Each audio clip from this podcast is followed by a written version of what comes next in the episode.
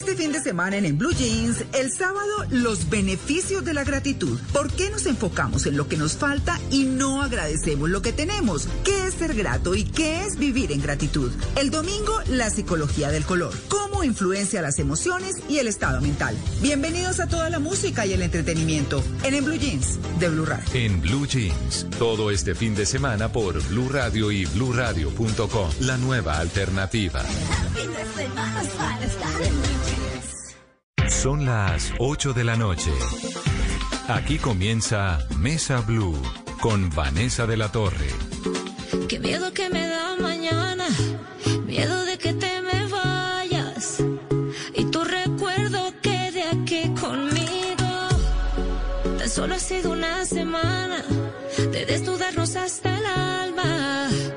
Y yo ya siento que te amé por siglos.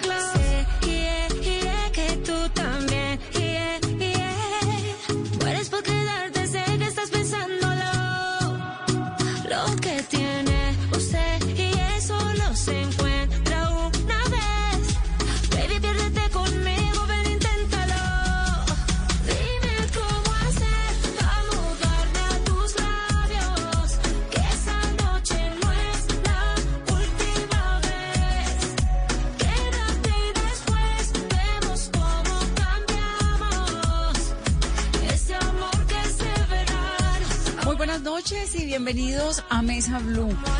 La cuarentena tiene algo maravilloso y es que nos, nos ha permitido acercarnos de una manera distinta, inédita, a aquellos artistas y a aquellos personajes que nos han acompañado desde siempre y que también lo hacen ahora en estos tiempos difíciles. Me encanta presentarles a nuestra invitada de esta noche, la gran Yuri. Yuri, bienvenida a Mesa Blue.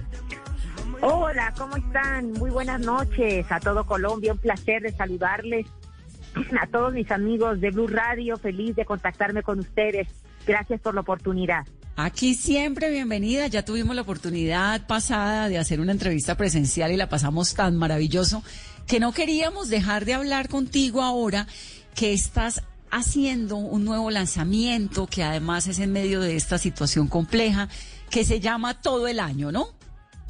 Así es, así es. Mi nuevo sencillo que acabamos de sacar apenas hace dos semanas, muy contenta en el, ah, en el género urbano, ya que está muy de moda el género urbano. Pues ahora sí que tocando ese, esa, ese estilo que está muy de, de moda, que está muy pegado y que realmente, bueno, pues yo quise hacerlo por un rato. Realmente no me voy a dedicar al reggaetón, me encanta el reggaetón.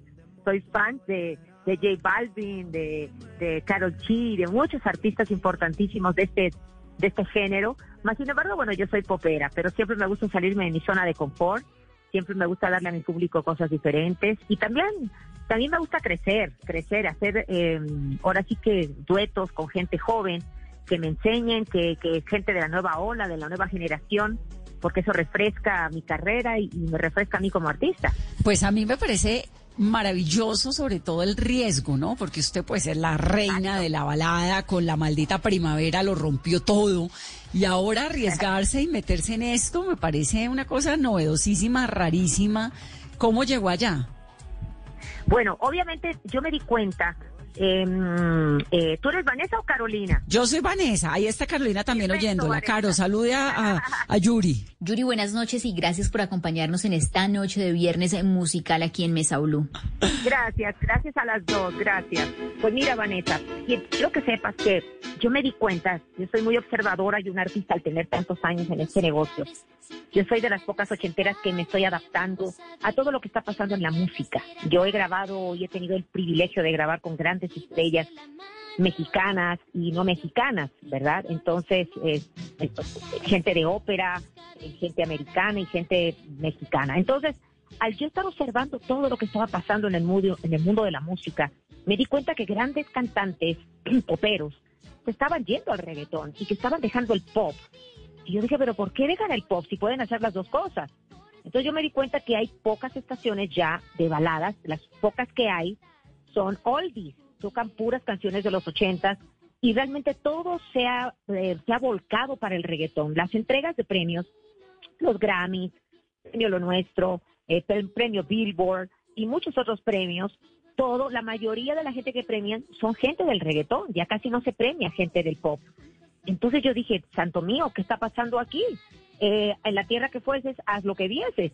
Claro, hay muchos poperos que ya se quedaron en el reggaetón y que ya no han regresado a cantar pop, ¿verdad? Como Luis Fonsi, por ejemplo, que tiene una tremenda voz y con Despacito, pues su popularidad fue mundial, ¿verdad? Mucho más fuerte que cuando él era, era popero. Salía, Enrique Iglesias y muchos otros artistas poperos se han ido a ese género y yo dije, bueno, pues yo no me voy a quedar en ese género porque lo mío, lo mío, lo mío es el romanticismo, eso no va a pasar mucho de moda, eso no va a pasar de moda. Y, y ok, va a ser más difícil colocar ahora un éxito de balada, pero definitivamente la gente, aunque sea reggaetonera, siempre tiene que ser romántica y eso no va a pasar. Entonces en ese momento, pues yo hace año y medio empecé a conseguir una canción, canciones de música urbana. Obviamente también me di cuenta que dentro de la música urbana hay letras muy fuertes, muy específicas, muy sexuales. Y dije, no, yo creo que si yo me voy para ese lado voy a ser muy criticada, porque la gente no está acostumbrada a verme en ese estilo. No que me espante, ¿no? Porque yo no me espanto de nada y público para todo y en gusto se rompe el género. Pero sí yo dije, no, yo tengo que hacer un urbano suave, un urbano light, que tanto lo pueda cantar un muchachito de 15 años como lo pueda cantar un señor o una señora de 40 o 50. Sí, porque desde la maldita primavera a Felices los Cuatro, pues hay un, ¿no? sí, definitivamente, definitivamente. Entonces yo dije, no, no, espérate, yo tengo que hacer algo, algo chévere, algo bonito, algo suave, tanto en mi vestimenta también, porque sé que muchos de los videos reggaetoneros por lo que más salen son boobies, pis y todo eso, ¿no? Muy explícito el asunto. Y, dije, no, no, yo creo que por ahí no puede ser. Eh, primero porque estoy casada, me ha costado mucho trabajo tener esposo, las solas. Ya llevo 20, voy a cumplir 25 años este, este año de casada con un tremendo hombre que Dios me regaló. Tengo una hija hermosa que está empezando a ser una señorita imagínate que la mamá salga con aquello de fuera, dije, no, no, no, no, no, no, no, no, no, el bullying a todo lo que era. Entonces pensé, pensé todas esas cosas positivas que tiene el reggaetón, pero también pensé todas las cosas negativas en mi imagen. Y bueno, hasta que recibí la canción el año pasado, eh, obviamente me escuché, quiero que sepan, como canciones, y casi el 90% hablaban de cosas muy específicas sexuales. Cuando yo tendría 20 años, ay, a lo mejor sin aviento, ¿no? Con la onda madonesca y la onda sexual y sensual que yo tenía antes, pues que, que sí. Usted, usted a los veintipico de años y a los treinta y pico de años y a los cuarenta y ahora a los cincuenta se le mide a lo que le pongan, Yuri, a lo que le pongan. Me da, me da risa todo esto que dice. Totalmente atrevida, pero además usted en algún momento se dedicó a cantar música cristiana, ¿no? Sí, claro, y sigo siendo cristiana. Claro. por eso también me paro en muchas cosas porque digo, oye, no, no, no, espérate tengo que ser coherente con lo que digo y van a decir esta vieja está loca. ¿Qué le, le dicen? en la iglesia cristiana le dicen algo por la música cuando uno dice voy a dejar de, porque a Juan Luis Guerra también le pasó, ¿no? Que en algún momento eh, le cantan, pues no que uno le canta lo que quiera, pero volver, salirse y devolverse, ¿cómo lo ven desde adentro de la iglesia? tipos de cristianos, ¿no? El tipo, el cristiano que ni picha ni cacha ni deja jugar, que critica, juzga, pero no hace nada y el cristiano que dice, ok, eh, eh, su, su, su, su, trabajo es la música. Yo he recibido muchas ofertas para ahora, a mi edad de 50 años, para posar en una revista para caballeros, no desnuda, pero sí muy sensual, con ligueros y todo. dije, no, ¿saben qué? Y me pagaban demasiado bien. He dejado de ir también muchas telenovelas a donde tengo que hacer escenas de cama, desnuda, y me pagaban muchos miles de dólares. Y la verdad dije, no, porque creo que todo, primero creo yo que mm, antes del cristianismo hay tiempo para todo, hay edades para todo. Eh, eso por un lado. Y por otro lado, al ser cristiana y al decir que el Señor vive en mi corazón, y pues tengo que ser coherente, coherente. Entonces, para mí fue un poco difícil el hacer este reggaetón porque yo tenía que agarrar eh, una línea que no fuera la línea del reggaetón, que es demasiado sexual, ¿verdad? Pero tampoco la línea del, que soy reggaetonera cristiana, gloria a Dios, aleluya. O sea, creo que todo se puede hacer, pero no todo me es lícito, ¿me entiendes? Eh, la Biblia dice eso, todo puedo hacer, pero no todo me es lícito. Entonces, definitivamente sí cuando yo estaba con los bailarines que eran cubanos guapísimos y me rodeaban y me, me, me movían la cadera, pues yo le decía a mi esposo, ayúdame y tú dime, tú que ves de fuera, qué se puede y qué no se puede, qué debo y qué no debo. Se dan cuenta en mi video, lo único que enseño son las piernas, porque no enseño ni busto, ni hay tomas de mis, de mis nalgas, no hay tomas de nada. No, y es un y- video y- muy transparente, es un video muy, muy, es más, hasta varias personas en las redes sociales me felicitaban y me decían, Yuri, te felicitamos porque sabemos qué onda contigo, sabemos que no por querer vender discos o por querer tener likes en tus, en tus redes sociales, pues fuiste muy elegante para ser reggaetonera. Así me dijeron, y te felicitamos porque pues no está vulgar tu video, lo puede ver cualquier persona y, y te ves muy guapa, te ves sexy, pero sin caer en lo vulgar. Y eso, ah, me dio mucho alivio. Claro, a lo mejor hay otras personas que me dicen, ay hermana, este, te voy a orar para que Dios te salga del, para que Dios te saque de la pa y la B con Satanás. Pues sí, hay de todo en la viña del Señor. Pero yo sé, yo soy una persona que, que siempre estoy con esa, con esa línea, esa línea de, ser coherente con lo que digo y con lo que hago, ¿no?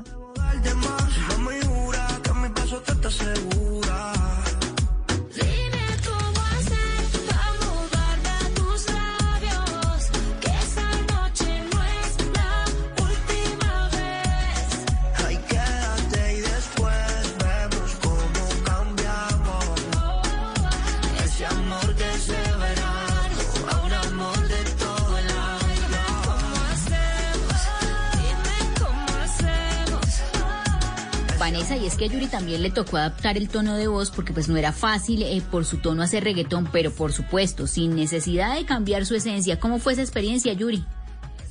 Pues mira, realmente eh, no es fácil, porque es mucho más fácil. Yo recuerdo cuando yo me retiré, para mí era tan fácil ir a las, todas las iglesias cristianas y cantar y todos estábamos en el mismo mood y gloria a Dios, aleluya, y ah, qué chévere.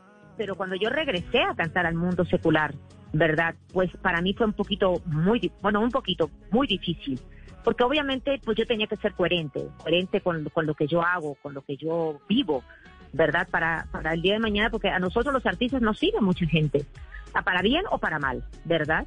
Entonces, em, yo, yo, yo tuve que, que, que ir cosa por cosa, cada cosa que yo hago, yo checo la letra, eh, a veces a lo mejor puede ser que, que se me vayan, como decimos en México, las cabras al monte, ¿me entiendes? Y que me equivoque, porque no soy perfecta, ni ningún pastor es perfecto, ningún cristiano es perfecto, ningún católico es perfecto, ningún ateo es perfecto, somos imperfectos todos, pero sí definitivamente cuido mucho eso, cuido mucho eso porque pues yo eh, considero que mm, es mucho más fácil seguir una religión que seguir a Cristo, ¿verdad? Porque Cristo te, te pone sobre la pared y, y- y te dice qué no debes de hacer y qué debes de hacer, y sobre todo porque te perjudica tu cuerpo. Nosotros los artistas, eh, cuando no tenemos a Dios en nuestro corazón, atentamos con nuestro cuerpo. Yo atentaba con mi cuerpo, En- y no que quisiera decir que me quisiera matar a cada rato, no, pero sí definitivamente al andar alcoholizada en un carro último modelo a 200 kilómetros por hora, pues sí estaba yo atentando contra mi vida Claro. y muchas otras cosas más, ¿no? Entonces, sí, no me ha sido fácil el ser cristiana y el, ah, y el ser una cantante secular, ¿verdad? Porque no soy una cantante que se dedique totalmente a cantarle canciones de alabanzas y adoraciones Señor, que a mí me, me gusta muchísimo y que yo lo hago en mi iglesia. No, porque además Pero usted es una rebelde, una rebelde del alma. Es una, es una, no, una mujer contestataria. El video es, a mí el video me parece maravilloso. Sale guapísima con un pelo rojo largo. Se le ven unas piernas, pues por Dios, cómo no se le van a ver las piernas a Yuri si las tiene divinas, para eso las tiene, pero además se ve guapa, se ve bailando con unos señores, se ve eh, provocadora como ha sido siempre, ¿no? Eh, Sí. está muy bien, Yuri. Yo siento que es como elegante. Es un, a veces tiene, puede uno ser muy provocador, muy sexy, elegante, sin caer en lo vulgar. No, yo sé que en este mundo hay para todos y a to- y hay hombres a lo mejor que les va, que les gusta lo otro, lo más explícito y respetable. Yo en esas cosas no me meto, yo no soy juez, porque gracias a Dios yo no soy, yo no soy juez, pero sí definitivamente sí le pensé mucho, le pensé mucho y sí trabajé mucho todas esas cosas porque sí, obviamente la gente que está a mi alrededor pues sí me dice, no, pero que los muchachos te toquen y que te manoseen y ahorita que está de moda. No, espérense, espérense. Primera, tengo a mi marido ahí enfrente. Yo soy muy respetuosa de mi esposo y no que yo sea santa y me crea así, ay, la Virgen de, de, de, de Veracruz y la Yuri, Santa Yuri. No, no, no, no, no, porque yo vengo de la sociedad, ¿me entienden? O sea, Dios me recogió donde yo hacía cosas que estaban muy buenas. Exacto, yo sé, yo sé de dónde me recogió Dios y me acuerdo a cada rato. Pero sí, definitivamente soy una mujer que luché mucho por la felicidad, luché mucho por tener un matrimonio, luché mucho por tener a un hombre que me amara como yo soy, no por ser Yuri, la artista. Y ahora que lo tengo, lo cuido. Y es, ¿Cuántos años lleva con el marido, Yuri?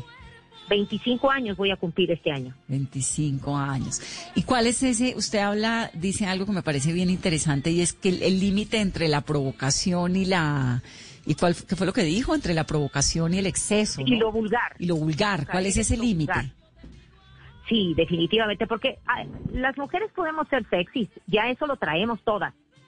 Dios nos dio esa sensualidad, ¿no? Y, y creo que eso es hermoso en cada una de nosotras, descubrir, porque hasta a veces yo he visto gente llenita o gorditas que yo digo, wow, o sea, ¿cómo va a ser que esa gordita sea tan sensual? Y dices, "Gua- pues sí, porque lo traemos todas, todas tenemos esa sensualidad, unas los, lo explotan más que otras, otros lo saben más que otras, según cómo se sientan, ¿verdad?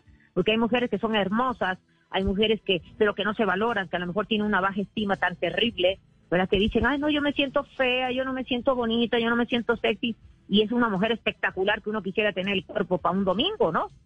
entonces, entonces yo pienso que, que eso se trabaja, se va trabajando. Y yo lo trabajé durante esos cinco años que yo me retiré del ambiente artístico. Trabajé todas esas áreas en las cuales yo eh, mm, no estaba bien como mujer, como ¿Por, persona. por qué se hija. retiró, Yuri? ¿Qué pasó? Ahora que dice, yo vengo de la sociedad, cuénteme qué fue lo que le pasó ahí.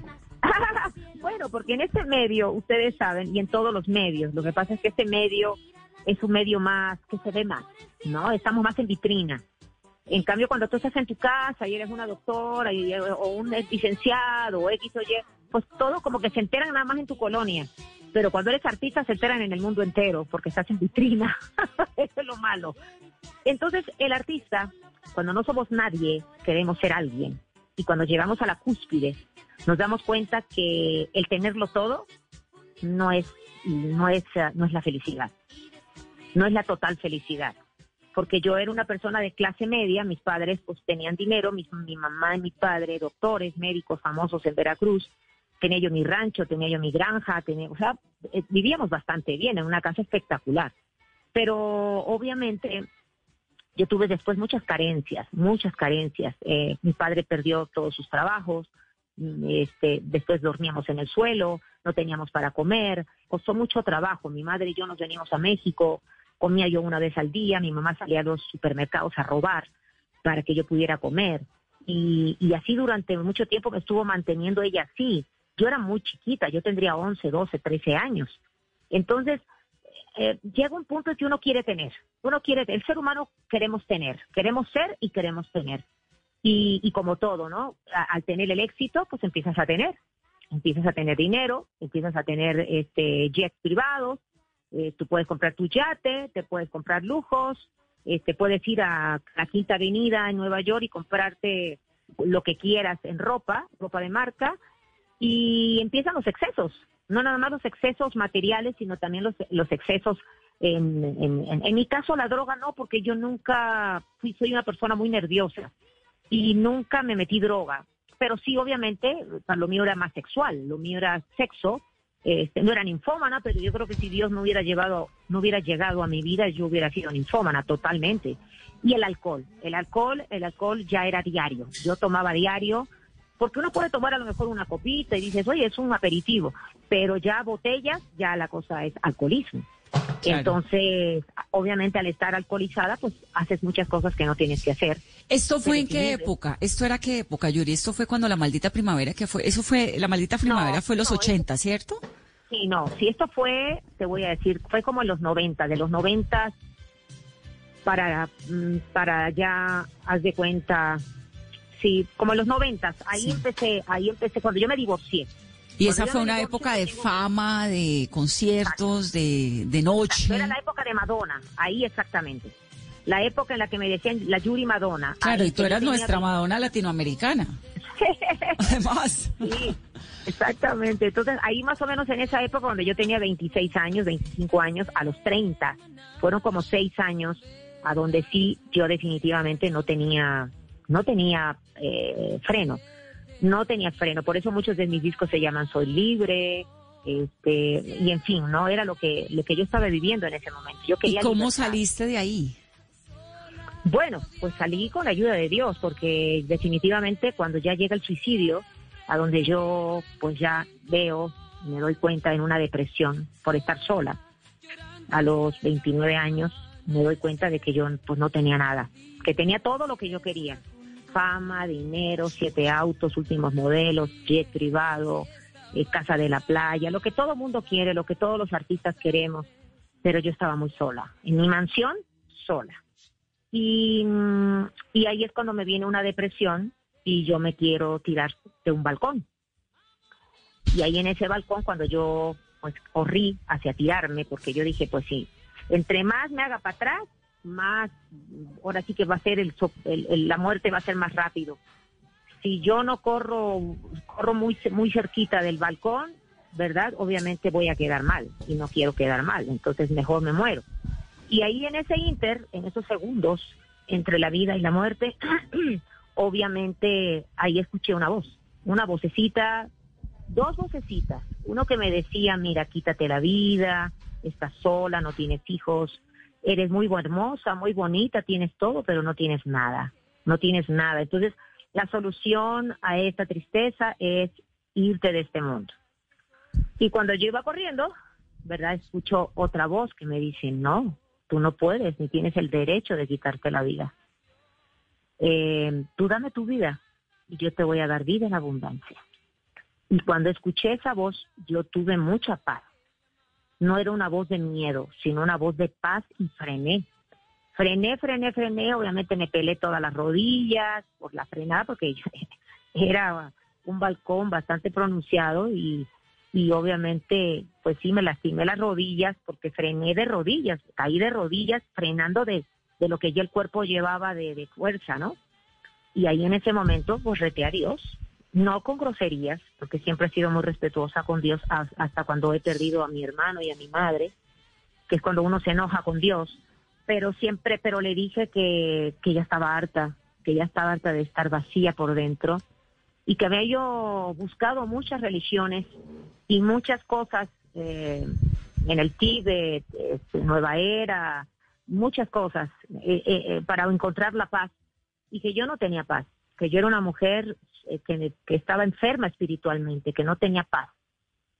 Y ahí yo le dije, si tú existes, pues cámbiame. Dicen que tú levantaste un muerto que se llamaba Lázaro. Y ahí reté así con, con, con voz, así eh, como gritándole, ayúdame, ayúdame. Yo lloraba hincada en el piso, decía, ayúdame, porque yo no puedo, ya no puedo, yo sola no puedo. Y, es, y, la, y la riqueza no, no me hace feliz, no la disfruto, no disfruto nada. Claro. Y entonces ahí recuerdo que como a las dos semanas llegan a mi casa unos tíos míos, primos hermanos de mi mamá, que eran cristianos y, y que son cristianos y que durante muchos años ellos estuvieron orando por toda mi familia porque pues toda mi familia estaba totalmente desbaratada por el pecado, ¿verdad? Mis hermanos en las drogas, yo en el adulterio, en el alcohol, mis papás eh, separados, peleados, era una cosa terrible. Yo no pasaba Navidades ni Año Nuevo con mi familia, yo la pasaba alcoholizada y con hombres que ni conocía. Eh, y eso es terrible, llegar a un, a un punto así. Por eso cuido ahora mi matrimonio, ¿verdad? Porque nadie sabe, nadie sabe lo que tiene más que la cuchara que mueve la olla, ¿no? Y- Claro. Y, y la gente a lo mejor dirá que soy exagerada. Ay, yo, Pero, pero también, Yuri, es que, es que tuvo que haber sido una cosa muy fuerte, ¿no? Para una mujer tan jovencita llegar a volverse tan famosa, después de además de lo que nos contabas ahora de la mamá, de las dificultades que pasaron, todo eso. Sí. La fama te llegó muy joven y muy rápido. Y en una Sí, época en la que, en la que la música era muy alebrestada y estaban estas figuras, ¿no? Sí, totalmente. O sea, yo ya a los 16 años ya era famosa hasta en España. Imagínate, era, fui la primera mexicana en llevarme disco de oro en España. Claro, Imagínate. claro.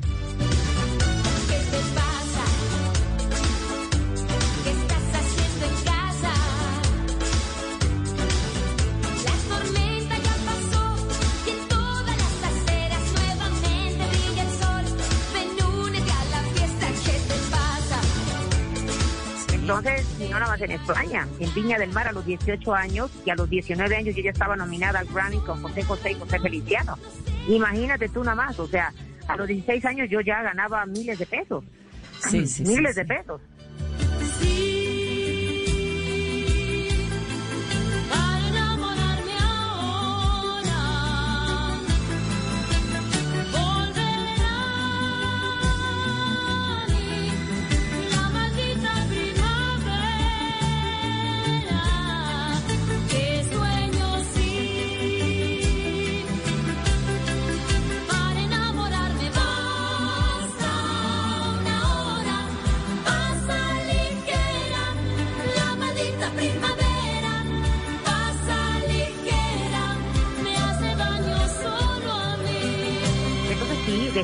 Definitivamente sí, ahí cuando yo toco fondo, yo reto a Dios y a las dos semanas pues llegan estos personajes que eran mis tíos cristianos, que ellos nos veían y oraban siempre por mí y por mi familia. Y ahí nos predicaron la palabra de Dios, nos, nos, nos dijeron que, que, que Dios nos daba paz, que recibir a Jesús en tu corazón te daba paz, que no era realmente una religión, sino una relación personal con Dios. Y yo les, yo fui la primera que dije, ¿y qué hay que hacer? ¿Y al marido dónde lo conociste? ¿Cómo? ¿Al marido dónde lo conociste? Hace 25 Lo años. conocí en Viña del Mar. Yo ya era, yo no toda- todavía no era cristiana, eso fue antes, Ok. en el 95, en el 1995, eh, ahí yo conozco a Rodrigo, y ah, pero Rodrigo obviamente me ve como artista, y, y sí, cuando salimos en la noche a carretear o a bailar y eso, pues yo, yo bebía, yo bebía y fumaba. Y él me decía, pero ¿cómo? Si tú eres cantante, no puedes fumar, porque él nunca ha fumado y nunca ha tomado. y yo le decía que era un espécimen en, extin- en extinción, porque yo no podía creer que un rockero de pelo largo con arete no fumaba, no tomaba y nada. Y dice, ¿cómo? Pero tú eres de otro planeta, le decía yo. y después, obviamente, pues ya me conoció, se vino a México a conocer a mi familia. Y cuando él vino a México, yo ya había tenido ese encuentro con Dios y, ahí- y me vio muy diferente. Él dijo, es "¿Qué el te- cantante chileno Rodrigo Espinosa, ¿no? Que tenía o tiene una banda musical que se llama Este. Al Este, Al Este, exacto. Exactamente. Y con él adoptaste Eso. una niña. Exactamente, mi Camila, que tiene 11 años. Qué maravilla. Y. Camila, ¿qué piensa de la mamá? Porque la a los 11 a uno ya, la, ya le dicen, no, mamá, no hagas esto, no hagas lo otro. ¿No? Bueno, mira, por eso no hago muchas cosas, ¿me entiendes? Por ella, porque sé que los hijos de los artistas son muy juzgados, muy criticados, muy vapuleados. En este tiempo, eh, los hijos, sean hijos de artista o no, son nuestros nuestros mejores jueces, ¿no? Y a veces son los peores jueces. Entonces he visto a tantas amigas con artistas famosas que sus hijos hablan terriblemente de ellas.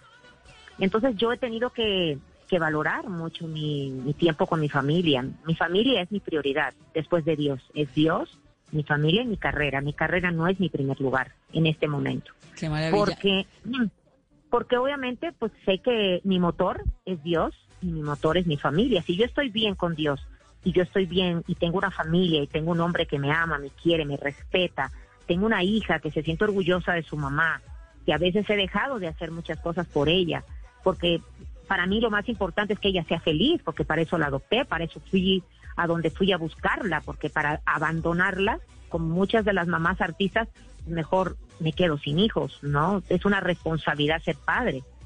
Y qué bueno que Camila llega a mi vida cuando yo soy cristiana, cuando yo soy una mujer que ya tengo conocimiento de mis actos, porque a veces no somos conscientes de nuestros actos y hacemos tonterías pensando que está bien, que todo está perfecto, no pasa nada. No, sí pasa, claro que pasa. Entonces, yo le doy gracias a Dios y por eso yo creo que Dios, en su momento que yo andaba en la loquera y en el destape total, pues no me embaracé, ni aborté, ni tuve, ni traje hijos a este mundo de quién sabe quién, ya me entiendes. Dios hasta en eso tuvo misericordia de mí, Claro. porque yo me pude haber embarazado de, porque yo nunca me cuidaba. Yo me acostaba con los tipos y yo ni- nunca, o sea, ponte un condón o vamos a tomar una pastilla. Nada, chica. No, me muero, qué angustia. Además, en esa época, el SIDA, no, Yuri. nomás. Gravísimo. Entonces, sí. Entonces yo era para que yo tuviera, pero un equipo de fútbol de cada hombre. Ay, no, no, no, no. Ahí le doy gracias a Dios por su misericordia, porque Dios tuvo misericordia de mí y por eso yo soy una mujer que, que no me importa que, que digan que soy lo que soy, que sea, a mí me vale lo que la gente dice, porque yo sé que es lo que Dios ha hecho en mi vida y no me avergüenzo de ser cristiana como muchos artistas también que son cristianos se avergüenzan y les dicen, eres cristiana, no, no, no, no, no, no, yo, yo, yo simpatizo de Dios. Pero ¿por qué te avergüenzas? Sí, no, además ¿por a qué usted te le cambió, le cambió la vida y fíjese lo que es poner los pies en la tierra, le, la salva, la logra permane- le logra permanencia, logra que en un epi- en un momento tan complicado como este usted esté ahí, ¿no? Sacándola del estadio con video nuevo. Tarde de verano,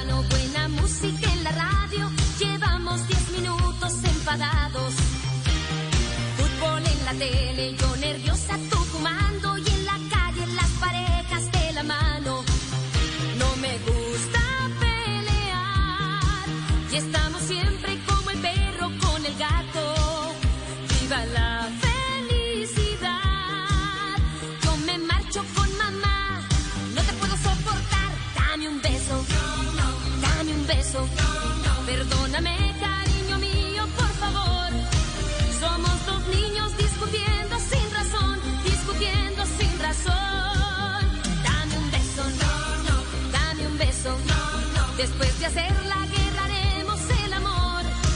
Es increíble que bien saben las caricias tras la reconciliación.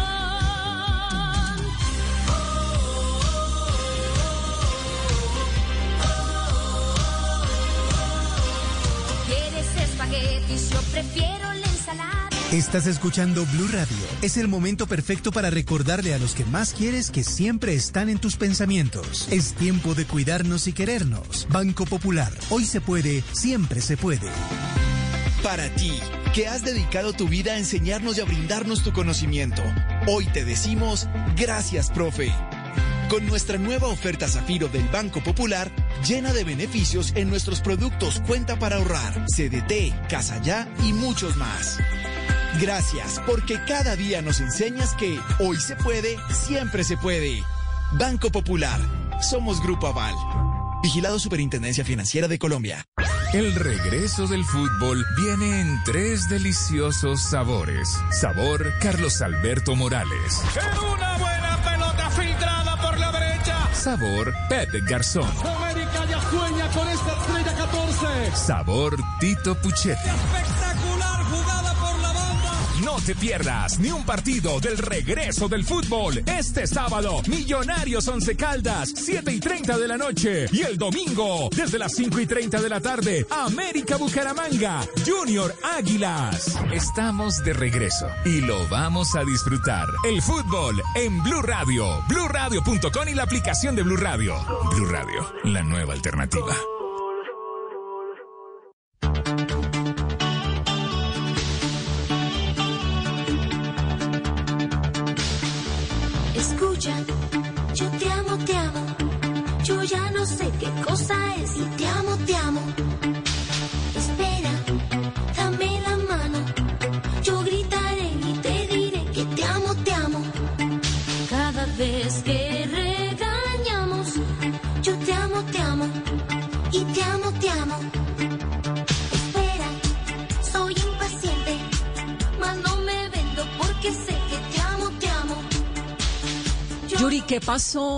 Pasó? ¿Qué pasó con Chayanne? Usted fue novia de Chayanne, ¿cierto? Sí, es que hace, hace unos días me preguntaron en Miami una, una, este, ¿cómo se dice? Una, una, ay, una, Una eh, periodista, en una entrevista, conductora, sí, una sí. periodista, conductora amiga mía. Y me decía, oye, cuéntame de Chayanne, porque me sacaron una foto con él. Sí, es que yo la vi, por eso le pregunto. Pasó algo, pasó algo. Y me hubiera encantado que hubiera pasado. Pero no fueron novios o eso fue, Fáltame el respeto, fáltame el respeto, fáltame el respeto. eso fue un romance furtivo o sí fue un romance? No, mira, lo, fue algo de jovencitos. Mira, cuando yo tenía 17, 18 años, cuando la maldita primavera, tuve una gira en República Dominicana. Y el empresario eh, de República Dominicana eh, nos llevó a los chicos, a los chamos y a Yuri. Y siento el viento que pasa por tus manos. Todo es distinto cuando te estoy mirando. No me comprendo, pero éramos en ese momento en Dominicana, pues los artistas que estábamos juveniles y que estábamos bien pegados, ¿no? Entonces, obviamente, en un autobús, pues ahí estaban los chicos, los chamos y, y este, y Yuri. Y obviamente, pues yo conocí a Chayanne, ahí nos, nos hicimos novios, los conocí a todos. Hola chicos, mucho gusto, chalala, chalala. Él venía con los chicos y obviamente yo tenía una tía que era la que me alcahueteaba, porque mi mamá no me dejaba tener novio, no me dejaba tener. Por eso me tuve que ir de mi casa a los 21 años. Entonces, eh, obviamente ahí yo me citaba con él y mi tía me decía, hija, si quieres, vente aquí a la casa, platiquen, les pongo una botanita, platiquen. Yo creo que él ha ha de haber tenido, no sé, como 14, 15 años, porque Chayanne es menos, menos, menor que yo. Y yo de haber tenido como 17, 18 años, una cosa así. Qué maravilla. Pero él ya era Chayano, todavía no. No, no, todavía no. Nada. Él estaba, Ah. él estaba en los chicos, él estaba en los chicos, en el grupo musical. Claro, Y claro. ahí obviamente pues nos agarrábamos la manita, nos gustábamos, pero realmente fue, fuimos como enamorados, realmente nunca hubo nada y claro, después hicimos volver a empezar, que él ya estaba casado, yo no, él ya estaba casado y obviamente pues respetado, porque imagínate que llegaba a los sets con el suegro, un señor muy poderoso de Venezuela, porque la esposa de Cheyenne es hermosísima, y un señor muy poderoso de Venezuela, y yo creo que lo, me lo andaba cuidando. No, pues claro. en el foro estábamos muertas de envidia de decir, este señor, ¿quién es? El guarura, el bodyguard, ¿qué es? Y entonces pues ya le preguntaba yo, amigo, cuéntame, ¿quién es este señor? Dijo, Yuri, es mi suegro. Ay, santo padre, dice, así que cuidadito. Y ustedes están de coquetas porque me van a cortar la cabeza a mí, decía él. Yo decía, no, no, relájate, relájate. Y entonces obviamente pues ahí fue mi compañero de trabajo, este, nunca fue mi novio, nunca. Fuimos enamoradillos cuando éramos chiquitillos, pero ya sabes cómo es la prensa, ¿verdad? Yuri dice que hubo romance con Chayanne. Ay, amiga, pues algo tienen que poner. Bueno, pero no me parece para nada eh, incómodo el comentario. Que dichan que, que dicha que comente que no tuvo un romance con Chayanne. Eso me parece maravilloso. Exacto, es como cuando estuve, cuando estuve con Luis Miguel que me decían, pero Yuri, ¿tú, tú no anduviste con él? Pues no. Yo- Pero eran muy amigos, ¿no? Con Luis Miguel sí eran muy amigos. En ese tiempo, cuando yo me huí de mi casa, que yo tenía 21 años, este Luis Miguel yo creo que debe haber tenido, que será? No sé, como, como, échale 21 años, como 14, 16 años, 17 años, debe haber tenido, él estaba muy jovencito. Y este, y no, Luis Miguel nunca fue mi novio. Luis Miguel salíamos, eh, com- compartíamos, que yo a veces salía con él y con la novia de tercio. Yo le decía, Miki, o sea, dame chance de irme a mi casa, yo te voy a estar, si estás con tu novia. No, vente, no pasa nada. Vente, nos vamos al cine los tres y después ya tú te vas para tu casa y yo me quedo con ella. Y yo conocí a las novias, muchas novias de él las conocí, ya me entiendes. Entonces, Luis Miguel fue mi, mi amigo. Él nunca me hubiera encantado que tanto Chayanne como Luis Miguel hubieran sido mis novios, pero por supuesto son hombres guapísimos, hombres atractivos, jovencitos, hermosos, por dentro, por fuera. ¿Qué te puedo yo decir? Tuve la oportunidad de conocerlos durante mucho tiempo. ¿Qué pasó con Luis Miguel, Yuri? definitivamente, ¿Qué- Luis Miguel, pues ¿qué no, se gracias hizo? a Dios que no fui novia de Luis Miguel, porque a todas las deja locas. Y, y- Sí. ¿Qué pasó con Luis Miguel? deja El- todas el- raritas y con el psicólogo. Sí. Así que, mira, gracias a Dios que yo no fui su novia, fui su amiga, su amiga incondicional, su amiga que siempre estaba ahí, que siempre hablábamos de nuestras soledades, de nuestras tristezas, él siempre me escuchaba. Que las mujeres somos más, tú sabes, somos más eh, almáticas, ¿no? El hombre siempre eh, le cuesta trabajo llorar. En cambio, las mujeres no. Y, yo me desahogaba con él y decía, mira, pues tengo esto, tengo lo otro, tengo este problema con mi madre, tengo este problema, papá, papá. Y él siempre me escuchaba. Pero, pero pues también, ¿no? Yuri, que Luis Miguel la, lo, la ayudó a fugarse. No, Luis Miguel nunca me ayudó a fugarse. Él sabía que yo me iba a fugar ese día de la entrega de premios de TV y novelas. Sabía que yo había sido golpeada por mi hermanito, ¿verdad? Por mi hermano, el mayor y que ese día, acabando de, de cantar con él, me iba yo a jugar con mi, con mi primer esposo, ¿no? Y él lo sabía, pero él no me ayudó en ningún momento, me dijo, oye, ten dinero. Claro, sí me propuso un departamento que el papá tenía, de soltero, quiero yo pensar, o un departamento que ellos, que ellos tenían, que me dijo, oye, si necesitas algo, mi papá tiene un departamento, vete al departamento y después con tu novio, y de ahí ya deciden qué van a hacer. Y le dije, no, no, no, relájate, amigo. Nada más te quería decir que acabando de cantar contigo hoy, me voy, me fugo de mi casa. Y ahí, eso fue en sabía. 1986 cuando te fuiste con Fernando Iriarte, ¿no? Que fue el, Exactamente. el primer marido. Exactamente, Ese exactamente. matrimonio duró cuánto tiempo? Tres años y medio. Bueno, tampoco es que tuviera mucho futuro, ¿no? No. no, yo creo que yo agarré a Fernando más bien para salirme de mi casa. Claro. Obviamente sí lo quise mucho porque fue mi primer hombre. Ya, la verdad fue mi primer hombre. A los 20 años yo me tardé porque yo era señorita de mi casa, muy demasiado guardada, demasiado guardada. Y, y mi mamá no me dejaba tener novio. Entonces yo me enamoré de Fernando y obviamente con él me fui y con él me casé. Y fue ¿Y mi había- primer hombre en mi vida. Había, cuando hablas de violencia en tu casa, ¿esa violencia venía de dónde? ¿Del papá? No, fíjate, no, la violencia no, no realmente ni, ni mi papá ni mi mamá me pegaban. Lo que el que me pegó un día fue mi hermano, tu porque yo hermano. empecé a, a salirme y a decirles que por qué no me dejaban tener novio, que yo ya era mayor de edad y que y yo era la que llevaba dinero a la casa porque era la famosa y que por qué no me dejaban, por qué no me dejaban tener un novio siendo una muchacha decente de mi casa, señorita de mi casa, pues que me dejaban, dejaran llevar a mi novio a la casa. Yo le decía, oye, déjenme como una muchacha decente traer a mi novio aquí a la casa, porque me tengo que andar escondiendo. Entonces, este, ahí fue donde mi hermano discutimos, ¿verdad?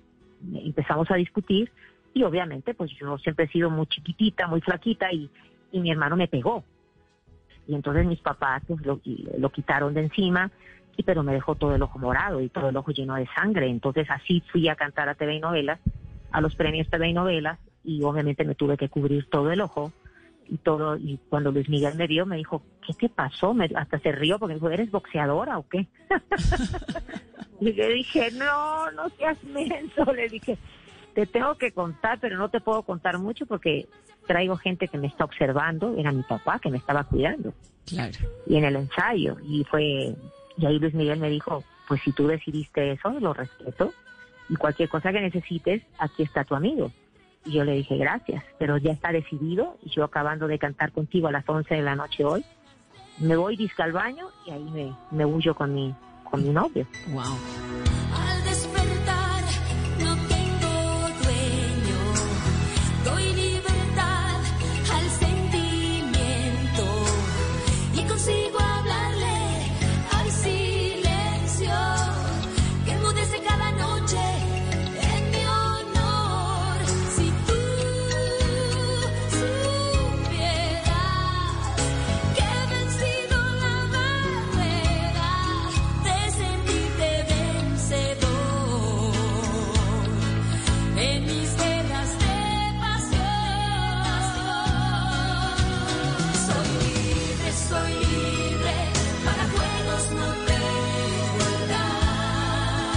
Pasó, Yuri, con Luis Miguel? ¿Qué pasó? ¿Lo volviste a ver? ¿Qué se hizo Luis Miguel? Sí. Porque lo revivimos por cuenta de la serie buenísima, pero no vino parte conci- acá, hizo concierto, hizo una gira, pero se ve siempre muy decrépito. ¿Qué pasó con él? Bueno, realmente ya después yo ya no tuve, obviamente después de, de mi divorcio, sí tuve contacto con él, nos, nos volvimos a ver porque yo ya estaba divorciada. Eh, y después él, cuando se fue a vivir a Estados Unidos, se alejó de todos sus amigos, toda la gente que lo, que lo hemos querido siempre, porque nosotros lo aceptábamos como era y lo quisimos y era un, una, una bella persona. Luis Miguel es una bella persona, lo que pasa es que la vida eh, lo ha tratado de una manera difícil, ¿no? Tener un papá así, pues, Sí. Y la No mamá desaparecida, ¿no? que es terrible. Yo me imagino que la vida de él no ha sido nada fácil, ¿no? Entonces, ya después, cuando él se fue a vivir a Estados Unidos, ya nos desconectamos, todos sus amigos, sus verdaderos amigos, pues nos desconectamos de él hasta la fecha. Yo ya no he tenido contacto con él, sí he tenido contacto con los otros amigos que salíamos con él, pero, pero con él no, él se alejó totalmente de todos y ya no he vuelto a hablar con él. Me preguntaban hace poco que si me encantaría verlo, digo, pero por supuesto, si yo le tengo un cariño muy especial, yo no lo juzgo, yo no soy quien para decir es un buen papá, es una buena persona, una mala persona, no, como cristiana no puedo juzgar para que no me juzguen, ¿no? Y tan pero sí me talentoso. encantaría volverlo a abrazar, porque Claro. era un amigo muy especial y un amigo que siempre me escuchaba. Y tan talentoso, soledad, con esa voz, con ese... No, es que ese- él es un artista bárbaro. Yuri, de esas canciones, 30 millones de discos o más ha vendido Yuri en todo el mundo. Es sin duda una de las artistas hispanas más exitosas de la historia. Rompió esquemas, atravesó fronteras, nos ha puesto a cantar a todos sus éxitos. No ha habido amanecer rumbero en América Latina en el que no se hayan escuchado los himnos de Yuri. La maldita primavera, dame un beso, ¿qué te pasa? Yo te amo, te amo, que me fascina. ¿Cuál de todos esos es el que usted dice esto es lo mío y es inolvidable? Bueno, definitivamente hay varias canciones mías icónicas, ¿no? Que pasarán, ya vamos a, ahora sí, con la tercera generación de personas y siguen, y la siguen cantando, que es La Maldita Primavera. Definitivamente mi canción icónica es La Maldita Primavera, que ha pasado a tres generaciones, va para la cuarta generación.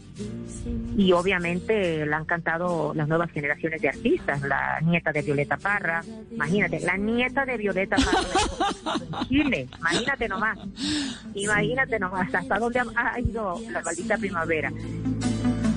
Siento el vacío de ti, me desespero, como si el amor doliera, y aunque no quiera, sin quererlo pienso en ti. Y ahí obviamente eh, en México nace una nueva estrella que se llama Yuridia, que le pusieron mi nombre porque la mamá es mi fan.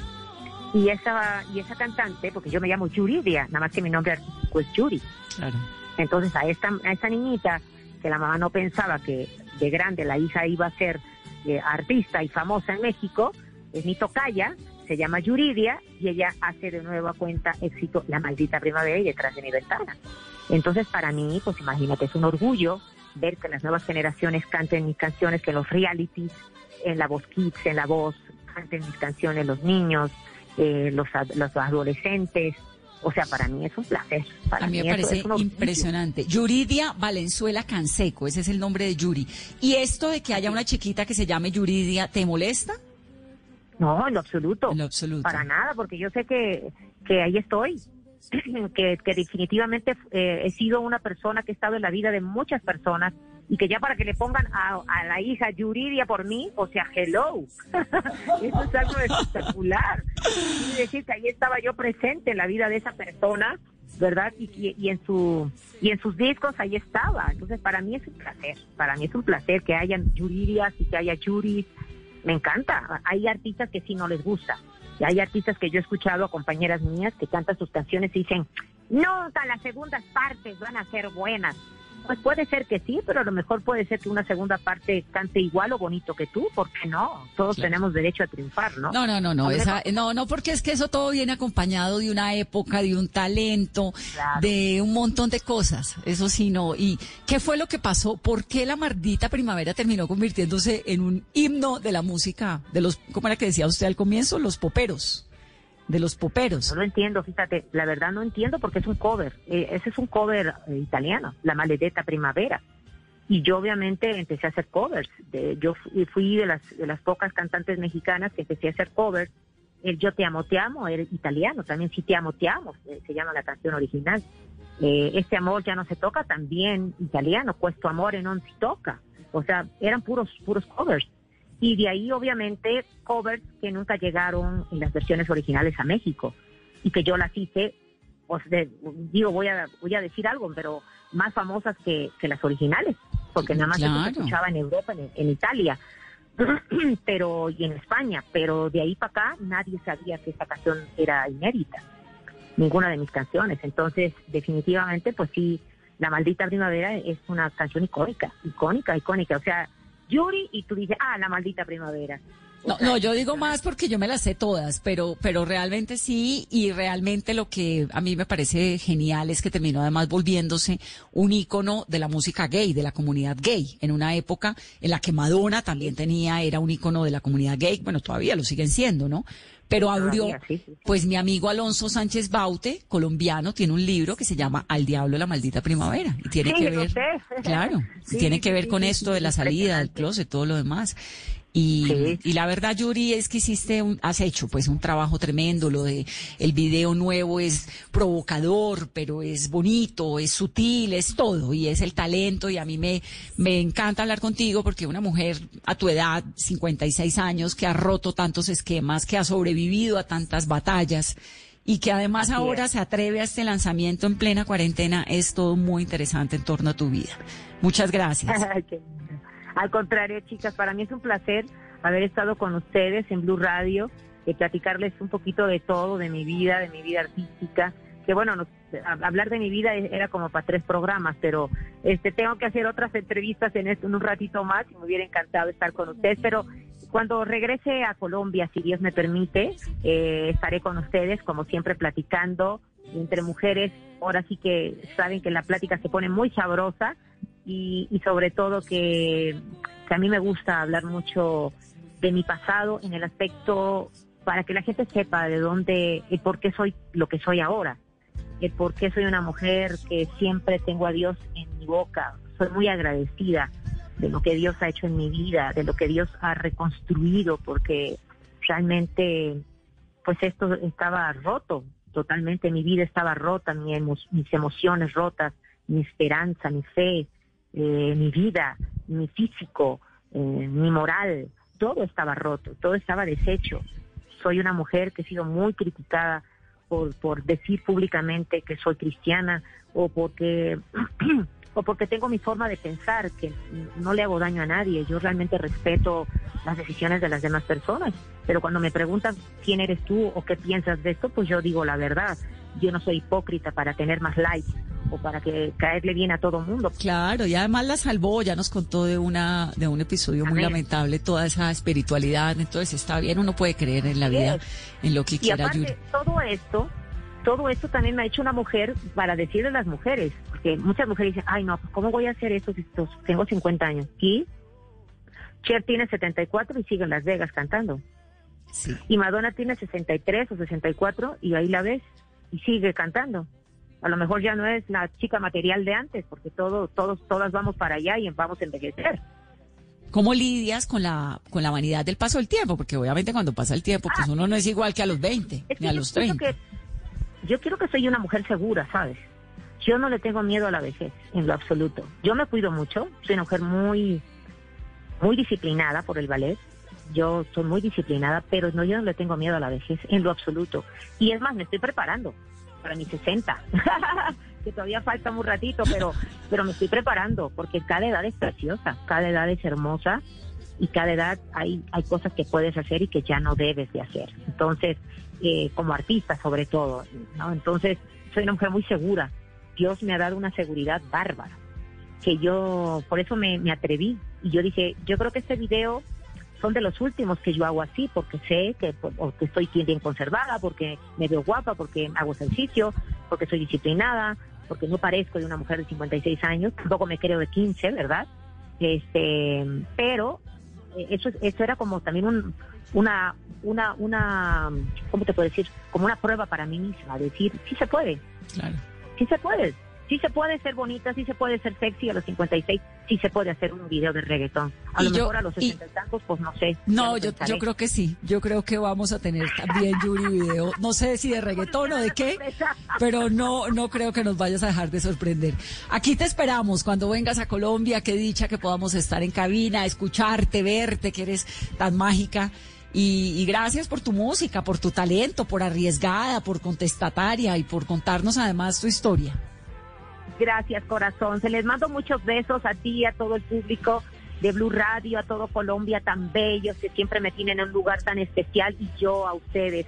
Y sobre todo decirle a toda la gente que para que vean este video a donde eh, pues yo soy la productora, quiero que sepa que yo produjo este video en Cuba, el 19 de febrero me fui a Cuba, gracias a Dios antes de la pandemia, Claro. así que a través del canal de YouTube ya pueden ver Yuri todo el año y también por las plataformas digitales ya pueden bajar esta canción para que sea ah, tan consentida como mis otras canciones que siempre hago con tanto cariño para ustedes. Así que muchas gracias. Aquí siempre bienvenida, Yuri, y gracias por llenarnos de tu música y de tu talento durante tantas décadas. Esto es todo el año de Yuri, escúchenlo, búsquenlo. Ahí está. Un abrazo muy grande y siempre bienvenida a Mesa Blue. Gracias corazón, muchos besos. Qué miedo que me da mañana, miedo de que te me vayas.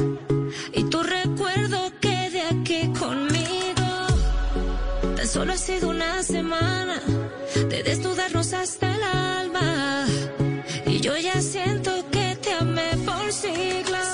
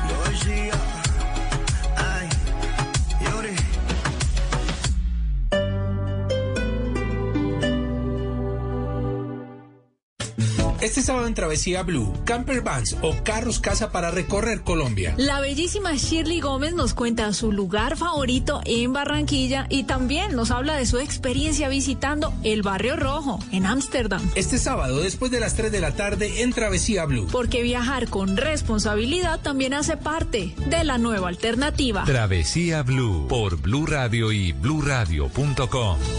La nueva alternativa.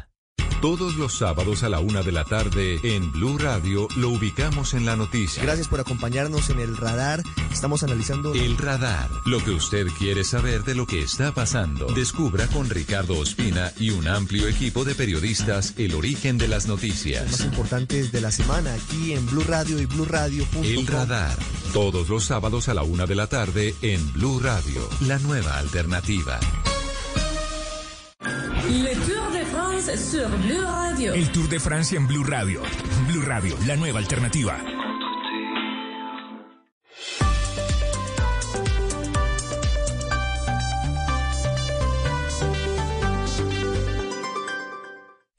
Esta es Blue Radio. En Bogotá, 89.9 FM. En Medellín, 97.9 FM. En Cali, 91.5 FM. En Barranquilla, 100.1 FM. En Cartagena, 1090 AM. En Bucaramanga, 960 AM. En Pereira y el norte del Valle, 89.2 FM. En Tunja, 103.1 FM. En Villavicencio, 96.3 FM. En Armenia, 89.2 FM. En Norte de Santander, 97.7 FM. En Neiva, 103.1 FM. Y en Córdoba, 96.0 FM. También en bluradio.com. En Facebook, Blue Radio Colombia. A través de Twitter en arroba Blue Co. Y en la señal de TDT.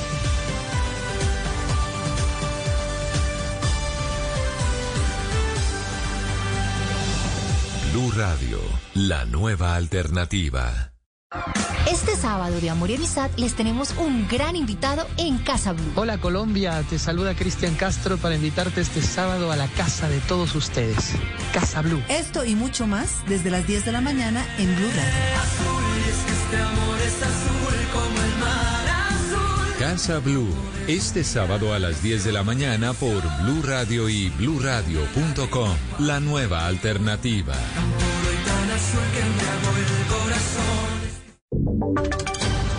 Voces y sonidos de Colombia y el mundo en Blue Radio y bluradio.com, porque la verdad es de todos.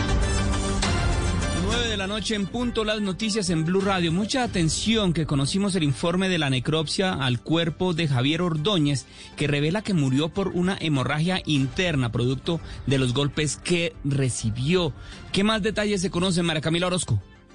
La necropsia revela un trauma cerrado de abdomen de alta energía que explicado por los forenses provocó un estallido del riñón derecho, lo que ocasionó una hemorragia severa en la cavidad abdominal y esta sería la causa de la muerte. En el cuerpo también encontraron las lesiones patrón, es decir, dibujadas por elemento punzante, por arma de conducción eléctrica, es decir, el taser que estuvo en poder de medicina legal, pero también la evidencia de signos de inmovilización por los moretones que se registraron en las muñecas, dos lesiones en el tórax derecho con aspecto de carrileras que se habrían producido por un objeto redondo que sería un bastón o un palo o incluso una varilla redonda. Y un dato revelador es la presencia de un trauma en la pierna derecha producida por esquirla de un proyectil de arma de fuego. Sin embargo, el informe de balística forense determinó que no es posible estimar el rango de distancia de disparo para las perforaciones y que no se evidencia residuos de disparos. Al cuerpo de Javier también le hicieron pruebas de orina, 10 para sustancias psicoactivas y el resultado fue negativo. Tampoco se detectó presencia de sustancias tóxicas que incluyan psicofármacos droga de abusos, anfetaminas u otros medicamentos, pero sí presencia de alcoholemia alta, que registró en 240 miligramos por ciento. El informe pericial concluye finalmente que la muerte se explica por hemorragia masiva intraabdominal. María Camila, gracias. Y es que precisamente a esta hora avanza la audiencia de legalización de captura de los dos patrulleros involucrados en esta muerte, en la muerte de Javier Ordóñez. Juan Esteban Silva, ¿qué está pasando en este momento? Buenas noches. Hola Miguel, buenas noches. Mire, a esta hora se lleva a cabo la audiencia de captura, formulación de imputación y solicitud de medida de aseguramiento contra los dos patrulleros, Harvey Damián Rodríguez y Juan Camilo Lloreda, procesados por la muerte del abogado Javier Ordóñez. A esta hora hay un receso para que la Procuraduría y los sujetos procesales pues estudien las pruebas que hay en este caso. Escuchemos cuando la Fiscalía ha pedido que se legalice la captura en este caso. Pido el favor que me concrete su petición, doctor, porque llevo más de una hora escuchándolo. Señora juez, eh, con mucho gusto. Eh, entonces, la petición, señoría, es que se, imparta eh, de legalidad de las eh, órdenes, de las órdenes, de los procedimientos y los resultados obtenidos de los tres allanamientos, e igualmente se declare legalmente eh, producida la captura de los dos ciudadanos. En pocos minutos, Miguel, será la intervención de la procuradora Mónica Sánchez, delegada para este caso. Seguiremos atentos con Esteban, gracias y mucha atención que el secretario de Estado de Estados Unidos, Mike Pompeo, ya se encuentra en el país, acaba de aterrizar. ¿Cómo va a ser la agenda del funcionario María Camila Arroa? Buenas noches. Miguel, buenas noches. Pues recordemos que el secretario Pompeo está realizando una gira por algunos países de las Américas. Aterrizó hace pocos minutos en Catam, donde fue recibido por la canciller Claudia Blum. Pompeo se reunirá mañana a las 9 de la mañana con el presidente Iván Duque, donde tocarán temas relacionados con el manejo de la pandemia y también la reactivación económica de ambos países después del COVID-19. También hablarán, por supuesto, de seguridad regional, lucha contra el narcotráfico y los grupos al margen de la ley y la situación de los migrantes venezolanos. Mañana sábado, después de esa reunión, habrá una declaración virtual desde Casa de Nariño. María Camila, gracias. Y en información internacional, en Estados Unidos falleció esta noche a los 87 años la jueza judía del Tribunal Supremo de Justicia, Ruth Bader Ginsburg. Joana Galvis tiene los detalles. La emblemática jueza Ruth Bader Ginsburg falleció este viernes 18 de septiembre por complicaciones relacionadas a un cáncer de páncreas, padecimiento del que se había recuperado en 2009, pero que regresó. Miguel, se le dio apertura a la tan esperada novena fecha del fútbol colombiano. 9 de la noche, cuatro minutos. Estábamos escuchando la información.